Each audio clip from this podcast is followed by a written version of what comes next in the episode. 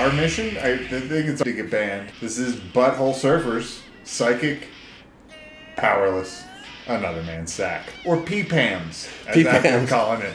I've been calling it, been calling it P-PAMs because I feel like the ellipse is just too important to saying the title and it takes too long. So P-PAMs.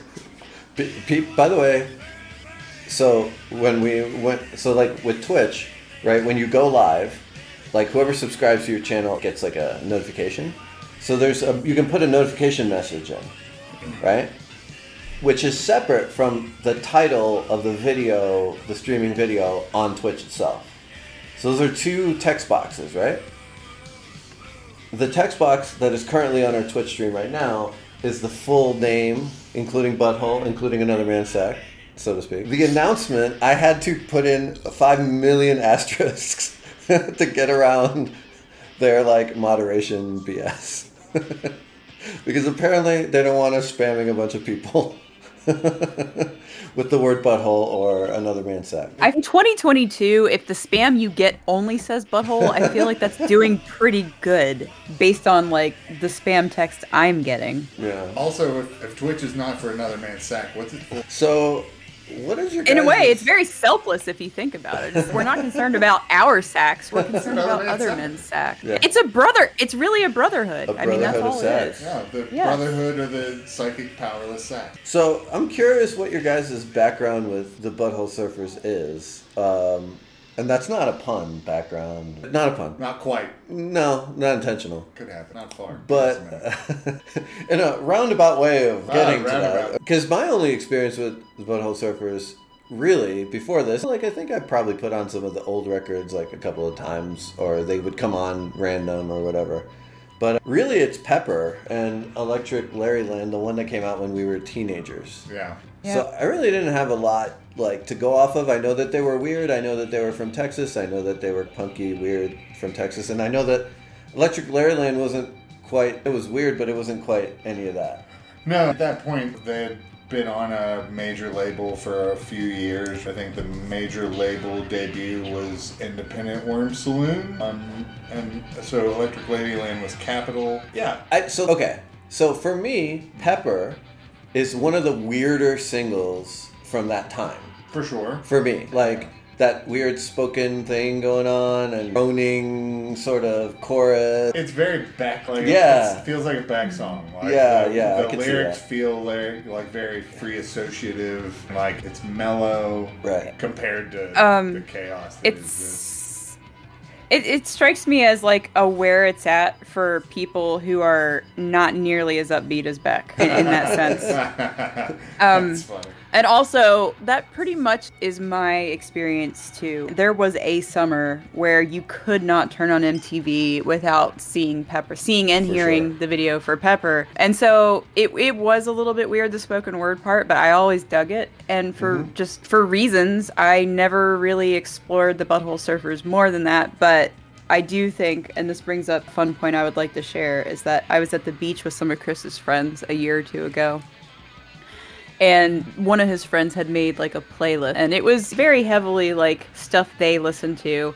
And i think in an attempt or at least as i understood it in an attempt to like be somewhat inclusive to me he tried to play something from my era which is 10 years before them and came up with pepper. And i was like actually very good choice well done Yeah. And I started, work? yeah, I got very excited, and I was like, hell yeah, Pepper, nice. So, Yeah. But so- that's what they came up with. Okay, so there was another record that came out, not exactly the same time, but it was on MTV, and I saw the video on MTV, which was as weird maybe, and it was that Ween Push th' Little Daisies. I don't know if you remember that.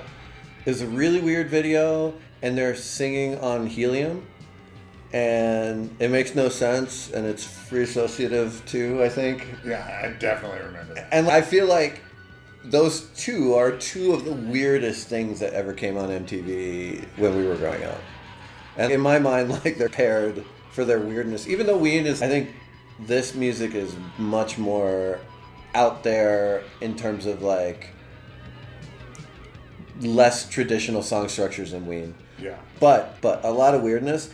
And then listening to this record and listening to Locust Abortion Technician, those records are on another level of weirdness than Pepper and Electric Larryland because you had Electric Larryland on CD. Yeah, all right. I probably have the most. I, all right, we've just recapped our history with the Butthole Surfers. I definitely have the most robust history with the Butthole Surfers. Rounded to keep in the butt joke. So, Yes, like Pepper was probably the first Butthole Surfers track that I was aware of and listened to a lot of, and then at the time bought Electric Ladyland, or I'm sorry, Electric Larryland. But I definitely had the like Beavis and Butthead experience with Butthole Surfers because Oh, yeah. they did watch a few of their videos. Right, through that's right. I forgot about that. and one of them is in the after party stream. So that was probably my first experience, and then Pepper dropped. Yeah, exactly. so when Pepper dropped, like with a few artists, like that was my I saw that as my like onboarding moment where like they're dropping a thing that comes out at a time where I'm aware of it when it comes out and I bought it and I was not prepared for Electric Larryland. Like it's it was weird in a way that I was not expecting, especially off of the back of Pepper. And I liked it, but I remember the first few days, weeks with it, I wondered what I had actually spent my hard earned money on. It's like when Pepper is like the more or most normal song Yeah. on the record. Right. Whoa. So I would say like Beavis and Butthead happened, and I probably heard about the Butthole Surfers from there. Pepper dropped, and I bought Electric Larryland there. And we've mentioned the Spawn movie on here before. That they had a song on the they soundtrack? had a, sp- Uh, a song remember. on the Spawn soundtrack that was with Moby. What? Moby and the Butthole Surfers. And Tiny Rubber Band, I believe, is the name of the track. Damn. Okay. That sounds so familiar. I'm pretty sure I know that, but maybe I'm having we need trouble. to. Maybe we need to um, listen to that. Yeah, we should listen to that. Yeah. For uh, sure should be there. Because I don't remember this at all. Yeah, Tiny Rubber Band. Okay. I am pretty sure that I would recognize that if we Also, heard it. man, the search that Alonso used for that. Alonso's search to find Oh. this track was Butthole Moby Tiny. Which I feel like if you don't have some safe search on, you're getting some weird results. This thing is wrecked Yeah. anyway. Butthole Moby Tiny. Also, just to reiterate my opinion on Spawn, the Spawn. Look, the uh, Spawn movie is garbage. the Spawn movie is definitely to this day one of the worst movies I've ever seen in the movie. like the first maybe like 20... But the soundtrack, though. The soundtrack was genius. All right, I still, and if there's any of the fumblers watching this, know that the challenge is still out there.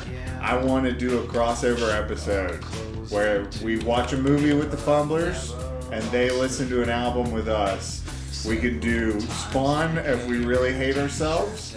We could also do The Crow, like Judgment Lost Night, Highway. Lost Highway, like Lost Highway is that's I'm totally down for that for sure. That sure. would be great. Even Escape from LA. The soundtrack for Escape from LA is maybe the first place I heard of bands Oh like wow. Tool and Clutch. Oh yeah, no. All right. So Wow, one okay, so this is a pretty cool soundtrack. I'm looking at this. It has a song, at least three songs that I remember. Can't uh, Trip Like I Do, the Crystal Method. Yeah. Yeah, and that's the Yep. yeah. Okay, so this is one of those soundtracks that did this gimmick with combining a rock artist and an other artist, an And then- electronic artist. And in this case, it was electronic. So you get some interesting combinations like Goldie and Henry Rollins. Goldie, Which is- like drum and bass Goldie. Right. Yeah. Drum and bass Goldie, Oh. Henry Rollins.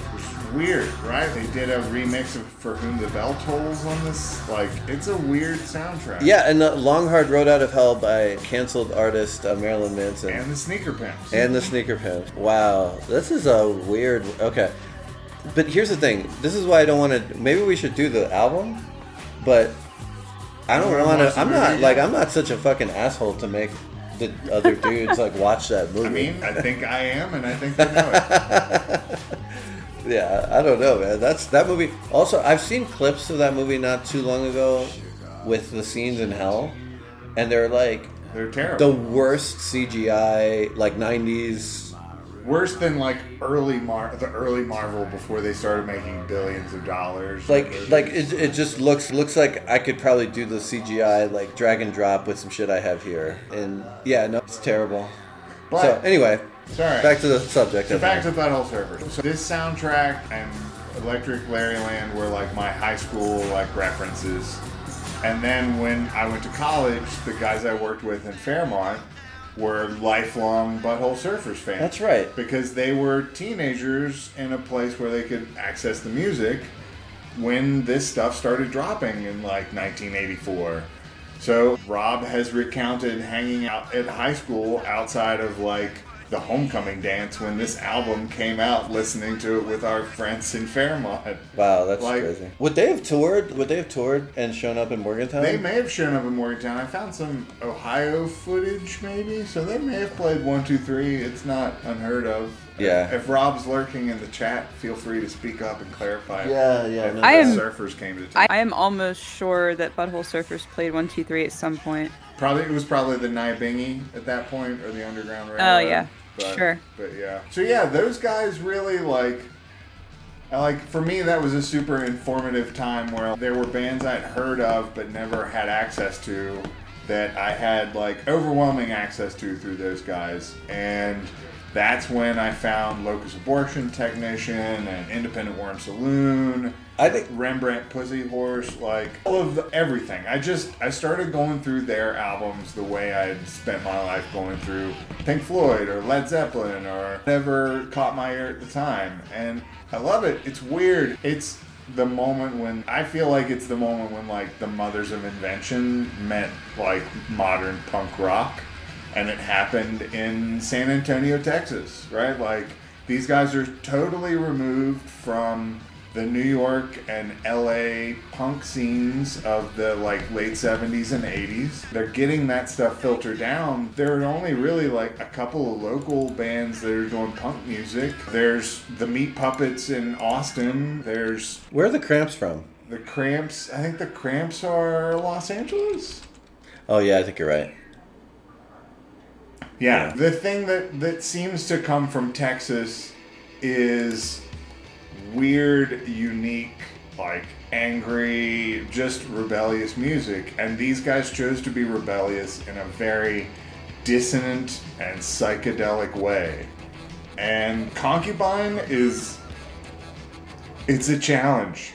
It's like you have to get through Concubine and Eye of the Chicken before you get anything resembling a normal song. Sorry, Concubine's track one. And then it's dumb. And like dumb is ahead of its time for like rock comparatively. Like 1984 people weren't playing stuff like that. Like it was another 10 years before people were playing tracks along the like my lines of Dum Dum. I think what I wonder what their live shows were like back then. There's some great. I was digging through their live shows, and somewhere on a YouTube comment on a live show, there was somebody that said, "Butthole Surfers are my Grateful Dead" because there's a huge collection of like Bootlegs. live material, bootleg stuff on YouTube. And all of it is unique because every show was these guys dropped acid or whatever and then proceeded to just create chaos for the next 40 minutes on stage and like weaves in and out of like coherence in a way that is very punk rock. These guys are like kids in the hall punk rock. It's What- like punk adjacent. What do you feel like? Uh, what do you feel? And can you hear the double drummers? Because apparently this record has some double drumming on it. Yeah. It's hard to say for me because honestly, it's mixed so fucking terribly and punky. But it's very like the the drums are prominent. And there's some live stuff that I've got in the after party where you can see King Coffee and what's the girl's name? Hold on. Teresa Nervosa. Teresa Nervosa, yeah. Yeah, yeah, some double drumming, some very weird instrumentation in this record. Yeah. Puking sounds. No, and on beat, exactly where the two hit would be in the middle of Lady Sniff is a burp, Right. puke, splash. it's, it just feels so like defiant, like that these guys made their career on. Really, like locally, they were super significant before they even dropped this album. And the fact that they didn't really clean up their act, if you want to call it that, until Electric Lady or Electric Larryland drops. And even then, it's like still strange and like exclusionary almost, like daring you to listen to it and enjoy it. Okay, I have some other thoughts too, but just about the Texas, the whole Texas piece of it, right? Yeah. Because when I was growing up, lived on the East Coast primarily, and so like this stereotype of Texas is cowboy hats, the accent, is a bunch of fucking rednecks with guns type stuff. And then I moved to West Virginia, and I really meant for real rednecks with guns. But Yeah. Or you Um, could move to California and meet some of those too, or Michigan. But it, what I think changed for me is in college, I had a professor who, so my comms, comms media theory professor, who's actually still to this day a friend, and we're actually working on a documentary together. But he's from Texas. He grew up in Dallas, and I think one of the things he kept hitting on in class was just like, "Hey, Texas is fucking is huge." there's so much going on. There's so many different things and different scenes. Like Austin is completely different from Dallas, which is completely different from Houston. It's completely different from like West Texas. And uh, he would always point out that NASA was headquartered in Houston, and like all these like technology companies were in in, in Texas. Yeah. And so the reason I thought about that was this is the last weekend when I finally recovered enough from COVID to be able to do anything. We went to Taos, New Mexico, me and Katie and the kids, and we went to see. We were going to see a double bill of Chris Isaak and Lyle Lovett. So both Texas acts. And I'm not a big Lyle Lovett. Katie's way more of a Lyle Lovett fan, but like some of the songs are pretty cool. I was there mostly for Chris Isaak. So then, the day before we go, get a text. Chris Isaak and his whole band have COVID. But Lyle's gonna play a double length show. So it's like, all right, okay, cool, whatever. It's unfortunate I didn't get to see Chris Isaak, but whatever. But Lyle Lovett's got the material to cover. Yeah, yeah, for sure. It'd be cool to see. He's got a. It's Lyle Lovett and his large band, so it's, it's really Nice. twenty musicians on stage, and Yeah. they're all very like high class music. Anyway, okay. So it was at it was outside at this park, Kit Carson Park in Taos. Okay, so we get there, get some beers, having a nice time. The kids are running around. It's all good. Okay, Lyle Lovett comes on, plays five songs. The fucking cloud, op- like the skies open up, just clouds, thunder, lightning, and then the promoter comes on stage and says, "Hey, there's a strong thunderstorm cell about two miles away. Everyone needs to evacuate the park, and because we're afraid that there could be a lightning strike." Wow. So the whole park empties and the rain starts coming down. We find some shelter somewhere. There was no lightning strike at the park, but there was a lot of lightning and thunder or whatever. We go back. It takes them an hour to get reset up Yeah. because Everything had all the electrical equipment and unplugged. 20 instru- 20 musicians, yeah. all this shit. And then we listened to about probably five more songs before the kids couldn't take it take it anymore. and that was our concert experience at Taos. But all that to say that Lyle Lovett and this music, and they both came up around the same time, by the way. Yeah. Like, well, where was Lovett out of? Was he out of? East Texas, Houston area. Okay. Yeah. And they were both coming up in Texas in the 80s. This is when they were getting popular. Yeah. And you could not fucking be more different. Nah. Like, his music is very precise. It's very focused. Like, the songs have a concept that's very focused, right? The lyrics are very matter of fact and down to earth. The performances are like you can hear every single different instrument the way it's mixed.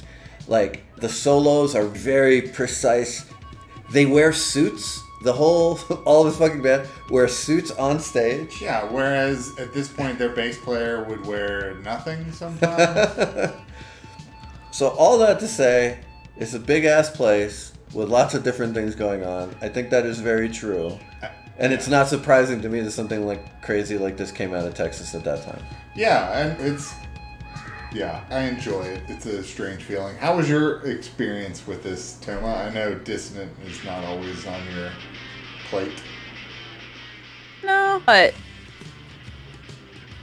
I think that it was like I don't know. I, I feel like it was like this is not music that I would listen to. Like I'm not going to put this on a playlist and listen to it while I'm doing something, or it's not going to be something that I have on like a list that I would just listen to to enjoy as an album.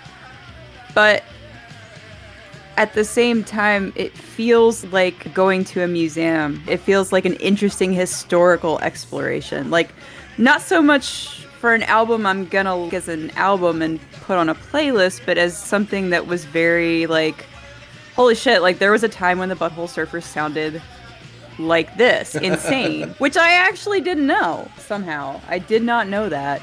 And also, the more I listened to it, the more I just had questions, like unanswered questions. And so it was like very much like a, it became intriguing after a while. It was just like, hold on a second. I really cannot, and I still can't, I can't tell. Are these like songs that they have, are they, are they meant to be like tongue in cheek? Are they, making fun of people that they know are like what is going on here? These characters are fucking insane. Like some of them are crazy. My- my- i don't know if you guys read the lyrics but i actually did. Like I- for the first time in a long time i was like hold on. I need to I so I perused. and I, I was looking for answers and i did not get any i Yeah. did not get Yeah, any you- there there aren't really any. I don't. Yeah, there so aren't really so any. look, I perused the lyrics because a couple of them did stand out, and as, as, as what's weird is a lot of them are more stories than I thought. Yeah. Like it's mm-hmm. like most. I think if like I'm not gonna pigeonhole them and say they're punk exactly, but because they're I don't know what the fuck they are. But if you remember like the Descendents, right? Yeah, we, yeah. Did, we did the Descendents, right? Obviously California skate scene. Very different scene. But like the songs were basically brain dead simple. I like this girl, Yeah. or fuck us the suburbs, or whatever. Or, I want to, I want to, you know, what's what's the song? Like I Suburban want a su- suburban home. I want a suburban home. i want to be stereotyped Right, right, exactly. bad, So yeah. it's, these are like very, and then like this song, the song we just listened to, Wooly Wooly Wooly Wooly bully. is a story. It's But- bizarre. and sometimes I like could not figure out like is this song offensive is it offensive? And should I be like yikes what a time. And it's a product of the times or whatever. Yeah. or are they making fun of some really obnoxious person that they encountered? I don't know. Don't know. I like like Negro Observer is the one that like the first time through is very what is this song about? And in my head, like just looking through the lyrics, it's always felt like these are the people like watching. They're the ones watching the black people. They're the Negro observers. They're like some sort of racist accountant monitoring, counting the heads in singles bars, right? Like it's yeah. I don't, is but I don't know what I really. I agree with Jack. I really don't know what I don't this know. is about. I don't know what it's about. I'd love to hear. A genius doesn't have any more information. Right. It- No, I no mean, one knows. Yeah, is it people watching Negroes or is it Negroes coming to Texas and being like what like an alien force? I don't know, like, dude. What I- is this place that we've landed I- in? I Like, don't I don't know. know what the jo- what the attitude was in San Antonio at the time because that's where these guys were. It's not an Austin thing, it's a San Antonio thing. Gibby Haynes and Paul Leary Right. met each other in 81 in San Antonio and started the band. So I think. Look. So I think. I'm. Who knows if they know what it means? Who, I assure you, they don't. I like. I assure. I don't know if you've watched any of the interview stuff. There's a Nardwuar interview. Oh, yeah, with yeah. um, I've seen it. with Leary and King Coffee, and it's nonsense chaos. Yeah, it's total chaos. There's a again in the after party. One of the things I found was uh, I think a TV show out of New York from like maybe 89 that these guys are recounting the original show and like in the video they're talking about having the Beastie Boys on and the Beasties are like 18 and 16 at the time and then they have the Butthole Surfers on to play an interview and they play for two or three songs and then sit down and are interviewed for the however they can be and right before the interview starts they cut to at the time it's these guys recounting old videos so they cut to the modern like interview with the two guys that did the show and they're like yeah like five minutes before like the show started, the buttholes came up to us and we're just like, "Yeah, we're gonna go outside and drop some acid real quick." And they're like, "Uh, "Oh, okay, however you want to do this, but we do still want you to play." And they're as tight as they are on any of their live shows. Which there's a documentary coming out this year that's on the Butthole Surfers. That's like a licensed kind of supported, like authorized documentary. I think they have a new album coming out this year as well, which is pretty exciting. Oh. They haven't put out a new album since 2003, I think, or 2001. I cannot imagine if I just went, oh, I wonder what the Butthole Surfers would sound like in 2022, and I have no idea. Like, Where no do you go? idea. Where do you go? You go back, like the thing about what what they a lot of times call like Dada punk for their attitude, right? This weird kind of abstract Dadaism that they do. You can go anywhere in that space, provided you can still play in that weird, chaotic space. Yeah. You don't have to go anywhere. It's not about progressing. it's not about. But they did change some of their sound, and, Some. and, I and mean, the mixes work- sound better as like- you go farther. They work in different instrumentation. They This- use it in a similar way. Yeah. Like, this, but this. So I listened to Locust Abortion Technician a bunch also, and this is clear for me. This is their worst mixed. Yeah. Easily, I think it's the most I think flat, and it sounds like punk records from back then, where it's just everything is like flat and doesn't remember- punch out in any kind of way, one of the albums was produced by John Paul Jones. which seems insane. I can't. I don't know. I can't remember if it was Locust or if it was Independent Worm Saloon. It may have been Independent Worm Saloon. By the way, Rob says that they played September the sixth, nineteen eighty-five, At the Underground Railroad. at the Underground Railroad. So eighty-five. Yeah, so They got one taste of Morgantown. this was the tour. This was the tour they hit Morgantown mm. on. Not because Yeah. Rembrandt Pussy Horse comes out in 86, which is the album before they pick up the bassist that will eventually join the Melvins, Jeff Pinkus. And so recently the Melvins did a release called Pinkus Abortion Technician. That is the Melvins with Jeff Pinkus playing covers of Butthole Surfers songs That's hilarious. including moving to Florida, which is one of the bonus tracks from the UK version of this album. I didn't listen to them. but it I didn't put it on my list. I love it. It's weird. It's a real weird song, Well, but let's fuck with it. but it's on it's it gets officially released in the US on Rembrandt Pussy Horse. So it's almost like I didn't want to go there cuz I don't know. Do I want to come back to the Butthole Surfers at some point? Depends on how long we do this. I'm happy to do every Butthole Surfers album. Yeah, a couple things. First off, shout out.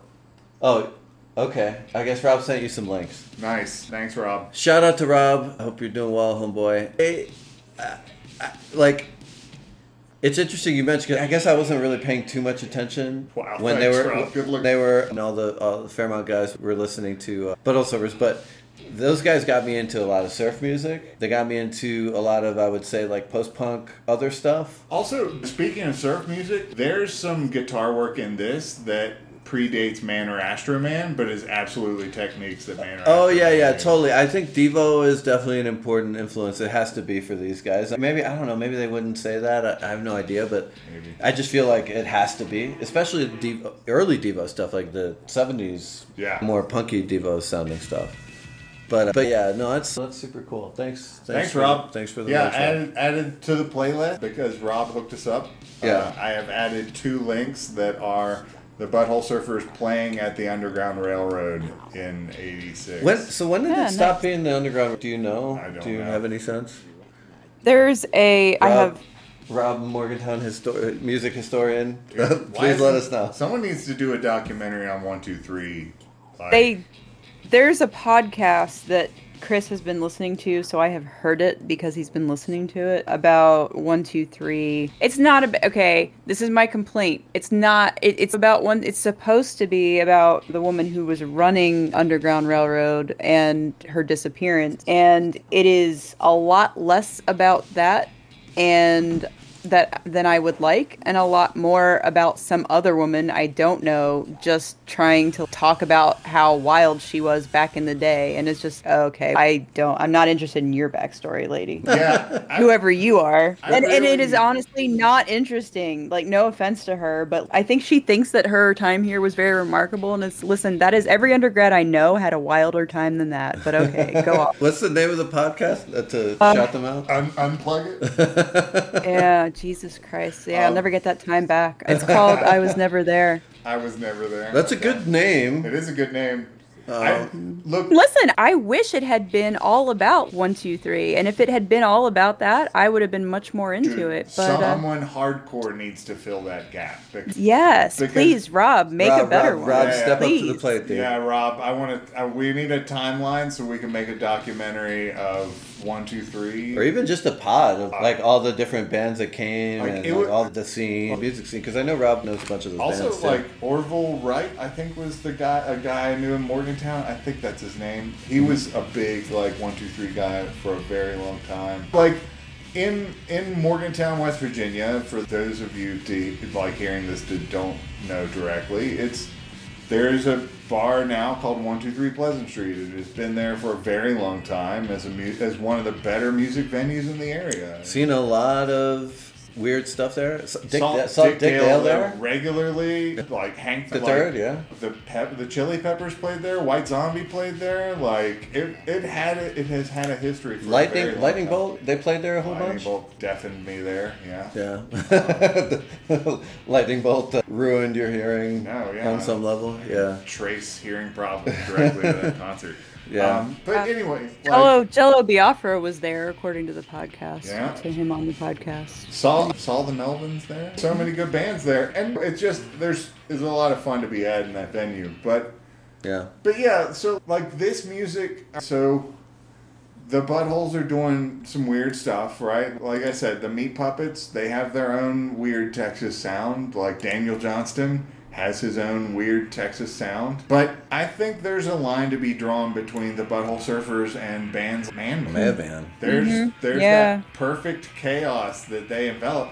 They're a little bit more melodic, maybe, but dude, I've been listening to Rabbit Habits this past week, and This is a cool band. that is that holds up to this kind of weird chaos. It's a different kind of chaos. Dude, I think. I, I feel like I feel like they're not. They should have more recognition, fans.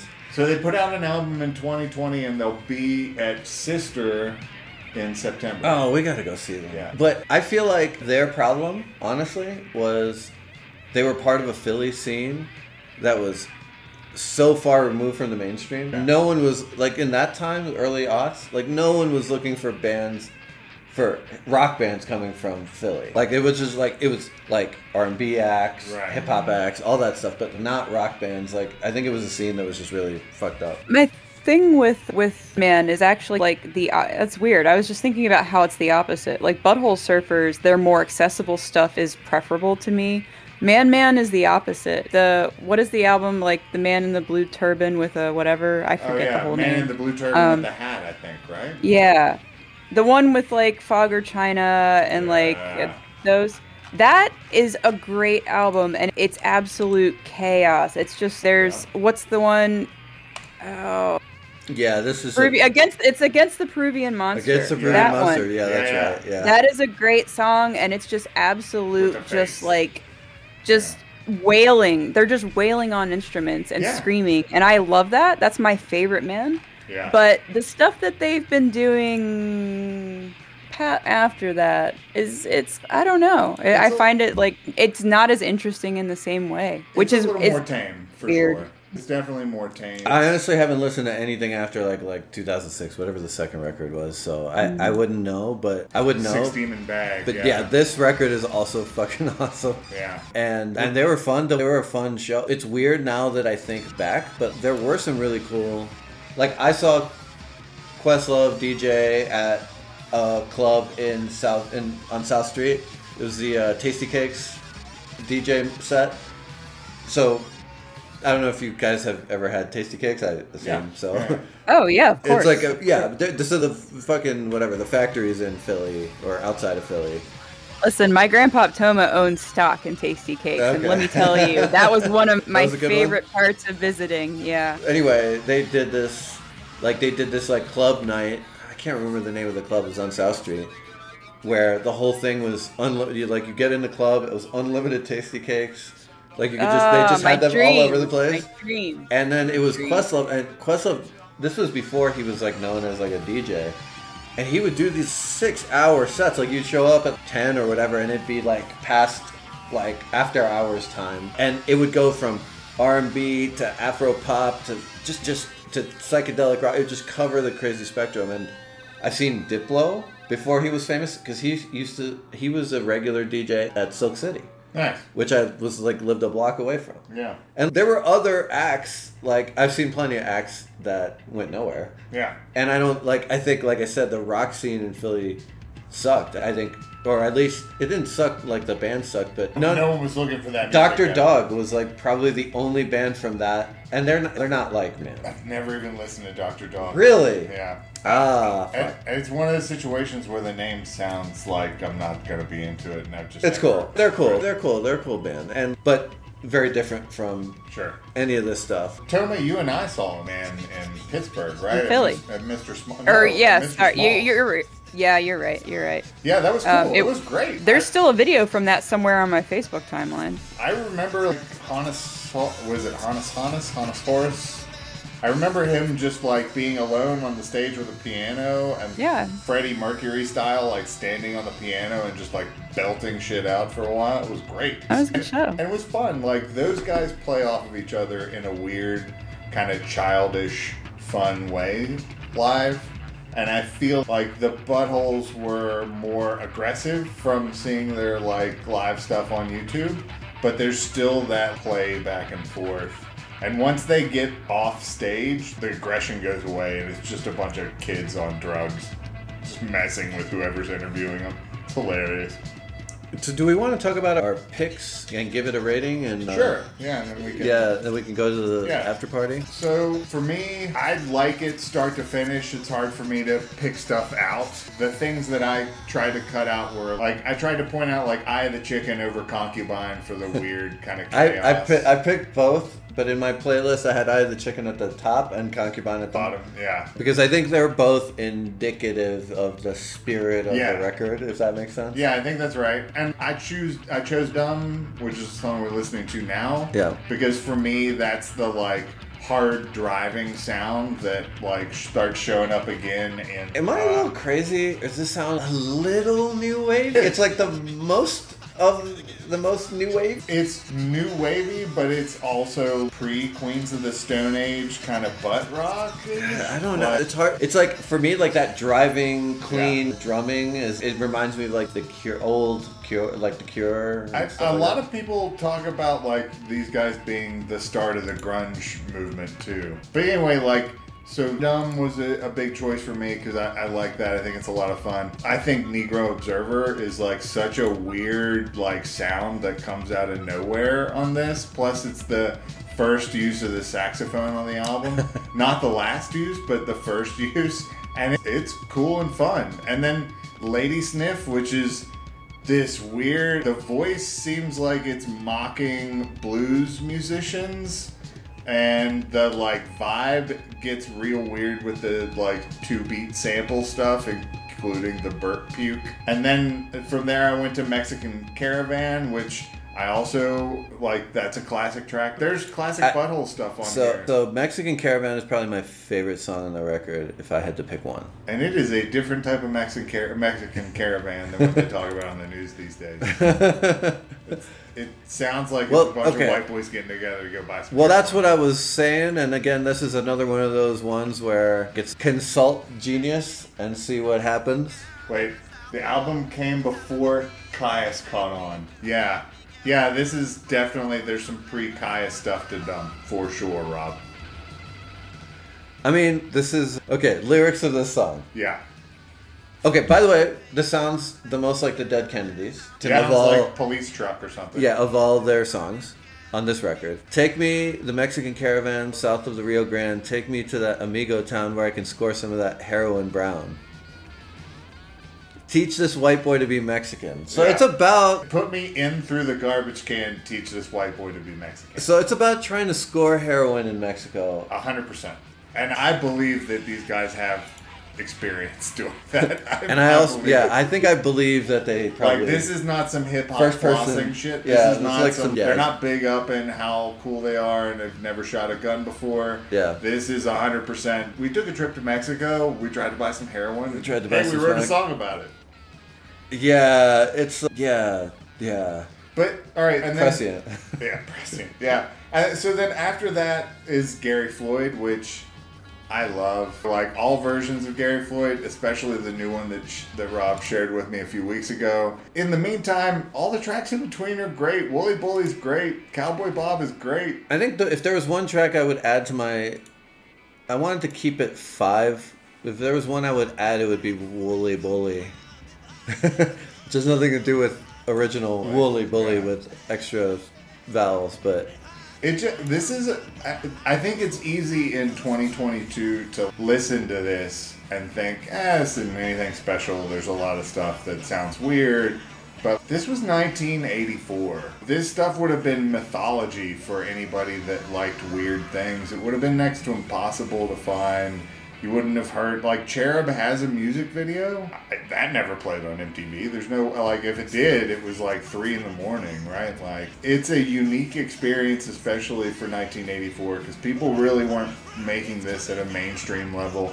If they ever did, they certainly didn't start doing it for another 10 years. I have this book. I think I've talked about it before, called "This Is Your Brain on Music," which I think is like a just phenomenal book about what music actually is doing. And it's the first time I ever read anything about music where I felt like I think this person knows what I like intuitively know. Yeah. Because for me, like, really, it is. It's like it's experiencing like a piece of music is it affects my emotions or it can affect my emotions in a way that like doing some sort of mind altering substance does not like i'm not seeing things or anything like that but it's just like plays with my emotions in that way Yeah, I feel like I, I feel like music, unlike other forms of art, has like a direct line to like my emotional nerve center, and yeah, so for me this record is like an example of like it's like more like acid trip music for me where and what i mean by that is and i think jenny you talked about this at the beginning is is it like something that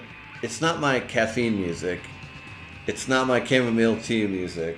It's not my it's not my get shit done music. It's my mind altering. I want to go to a faraway place and see things in a very different way for some brick of time for a half an hour. This right? for me, this is like a for me. The, all right, maybe this is a window on how fucked up I am. This is like a bouncy fun time music for me. This is I, I did yard work to this album today, like bouncing around the yard, going Gary Floyd gonna come, and like all of these albums. I don't know.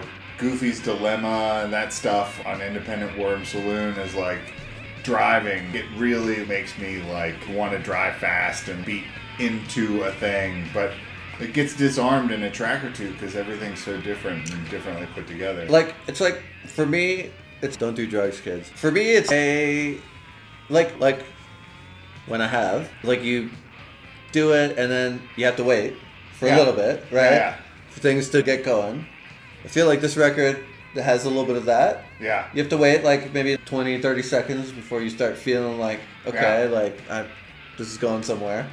And Yeah. then you just have to like let go and just kind of let it do its thing and just ride with it. And then there's like parts of it that are maybe a little bit more interesting than other parts, but it's all this cohesive, okay, we're going to go, we're just going to go with it. We're just going to let it happen. And I can like so I'll say that in my experience, Concubine is a different song on the loop back than it is on play. Hmm. Like Interesting. Listen to the album once, it loops back around from Gary Floyd back to Concubine, and my feelings on Concubine have changed the than where they were when I first hit play and it played. Yeah. So for me, I think the entire Butthole Surfer's career is a five star album because it's a unique experience. You don't get this anywhere else. Like this is a mothers of invention kind of thing where like you accept and settle into this weird otherworldly psychedelic experience And provided you can turn off and are in the mood to, to do that, it will deliver on all cylinders. I'll tell you what, man. This is something we should do in the pod someday. One of you guys has to pick like a Zappa Yeah, that'd be a lot of fun. because my Zappa hand is not strong, man. That'd be a lot of fun. And I would love to just have an excuse to listen intensely to like a Zappa record. Like Hot Rats, I think is one that Yeah. I'm like I listened to at some point a bunch, but that's basically about it. There's some old Mothers of Invention songs that are on some like compilations that I like, but Yeah. I don't. I'm not. My hand isn't strong with that. yeah, that'd be cool. That'd be a lot of fun. Jenny, any specific highlights or any thoughts? And if not, your rating. I don't know. Highlights is hard because for the same reason I had trouble making a playlist. Like I feel like it all sticks together so much that this is maybe the album uh, probably the most out of anything we've listened to that didn't have that had little variation in like my numeric ratings. Like the bell curve was much smaller. I didn't have I almost always have a wider variation like songs I really like, medium songs I don't like, and these all clustered around the same point give or take. So, I didn't really I don't know that I could say like I had a highlight per se, except for the best I can do there is that my highest rated song mathematically was Cowboy Bob. Nice. That's it's the best I can do for you. Cool. That's a cool song too. Yeah, no, it is. It's actually pretty tight. If you really, and I think that part of it was like a nice grounding because you've got like this entire like clusterfuck that's just like happening, and then all of a sudden you get a little bit of like measured chaos, which which was I don't know. I thought it was nice. It was a nice palate cleanser, and I dig it. It feels Um, a little grungy to me. Yeah, yeah. I was gonna Yeah. say this has that John Zorn saxophone work. It has like that opening, like driving guitar work. It feels to me that sounds. I mean, uh, obviously they're very different, but it sounds a little bit like a Alice in Chains like I riff mean- at the beginning of a song or something. you know, the dun dun dun dun dun. For dun, me, dun, that's where Rob mentioned Kyuss. I Yeah. mentioned Queens of the Stone Age. That's what I hear. There. or like Soundgarden, just that kind of driving, real bass heavy like Yeah. riff at the beginning. Also, I love that like the phase shift. Like he's running his vocals through Oh a yeah, phaser. yeah, for Like sure. Haynes does a lot of fun vocal work, Yeah, yeah. including the what became Scott Weiland's kind of mainstay for a while, which is singing into a megaphone. Oh yeah, that's yeah, on yeah. a microphone. Yeah, yeah, yeah. Like he that is a Scott Weiland. kind of. I don't know if he pioneered it, but like he was doing it early. Yeah, right on. Okay, so what do you got as a rating overall? Uh, this is a, th- a very solid three. Very midpoint. Very. Uh, it was a very interesting, like historical dive, and it was intriguing in ways. But a- as like music, it, it was fine. It was fine as music. I think yeah. For me, I would say for me, I think I would very unscientifically give it like a three point five. I'm not gonna give it a three because I think it's too fucking weird for me to give it a three. It's like when you're that weird and intentionally weird, you probably know more than I do. And so I'm gonna give you like the benefit of the doubt on some level. And some of these songs are pretty cool. But like I said, I think for me this is like I would rate doing like an acid trip also maybe a 3.5. Do you know? Because like it's not four it's not a four star Yeah. experience for me. Or a five star that, experience. yeah. Like I'm 41, dude. Yeah, like, I can like, see that. Like it's it'd be interesting. This is a little easier to step outside of if you need a minute. That's right, exactly. Yeah. I can literally hit pause. So yeah, yeah. So for me, it's it's got some cool stuff. It prompted me. I wanted to listen to some of the other older stuff, like just to get a comparison. I recommend listening to Locust Abortion Technician. There's, it's less punky but weirder. I think. Yeah, and I think like the structure comes starts coming back. Like the traditional structures start coming back in Independent Worm Saloon, and I feel like that album you get a career informed by like intentional chaos fed into a rock and roll a, a more approachable rock and roll aesthetic Yeah, which yeah. is i think how they got electric Larryland to be a thing Yeah. and how that's like that album's type like Independent Worm Saloon's tightness is like a direct like line to Pepper's popularity. Like where you can take something incredibly weird like Pepper. Nothing sounds like that on the radio. Yeah, it's like a backtrack, but it's like a it's like a backtrack that doesn't like you. It may want to fight you, but you can't. You still want to hang out with it because it's weird. Beck wants to be your friend, Yeah. and this is very much not that. Yeah. This yeah. got some big fuck you energy. There's no Yeah. doubt. Yeah, And th- again, that's I have to give it like a little bit more credit. Yeah. That's always appealing to me on some level. Yeah. But I also think it's only fair for me to make clear, if I didn't already, that that as strange creative people, I give these dudes literally all the props because, like, Pepper Electric Larryland is great stuff. It really is, and also, I read that they actually didn't have a name at first and that they were being called like whatever. They would like just pick something random each time that they took the stage. And that at some point they were playing the song Butthole Surfer and somebody thought it was their name and it stuck. Okay, cool. But one of the one of the names that they went by at some point, allegedly, or so the internet says, is the inalienable right to eat Fred Astaire's asshole, which is probably one of the best things I've heard in a minute. Wow. and, Um, and the most so, like- butthole surfer. like that's Yeah, great. That's right? so good. How have we not been kicked off of Twitch? Because they have these automated like live video filter. we, Audio if we make it through this entire episode, This is things amazing. Are going to get a little harder in season four. We better we better quit while we're ahead. Well, No. Ryan, go ahead, give us your rating. Oh, Yeah. actually, sorry. One thing before you give us a rating, my kids. I like to make sure everyone knows what my kids think of all these records. Six thumbs down, dude. Like Nice.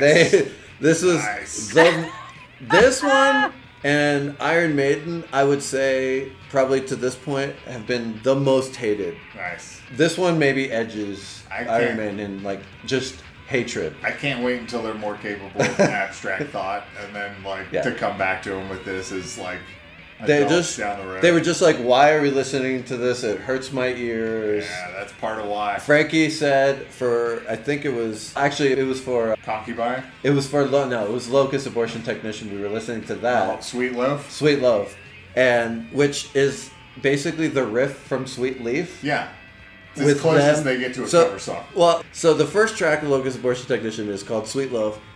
It's basically their version of Sweet Leaf, the Black Sabbath song. So it's the riff from Sweet Leaf, but it's just them screaming and laughing over the riff to Sweet Leaf. And Frankie was just like, this doesn't make any sense. They all they're doing is going yeah and laughing. and I was just like, I don't know, dude. So yeah, so six thumbs down from my From children. To this point, I think their favorite record that we've listened to for the pod has, is uh, is the King Giz Butterfly 3000. That's Nice. still their favorite. Nice. There's songs that they like will hum. Yeah, Like Aw, still. cute. that's awesome. Yeah. Yeah, for me, this is this is in that four star range. Like, I I will listen to this because I want to listen to this as like a fun and enjoyable background sound. There are days where I'll be at work and just turn on the butthole surfers and listen to them all day long. It's it my brain wasn't always wired for this stuff. As I said, the first time I picked up Electric Larryland, it was a weird experience, but as an adult, my brain is more wired for this stuff. I really enjoy it. It's fun. It makes me happy because it's silly. Yeah, it's yeah. I it's this is a four. This is a four for me for sure. Okay, then let's end it there.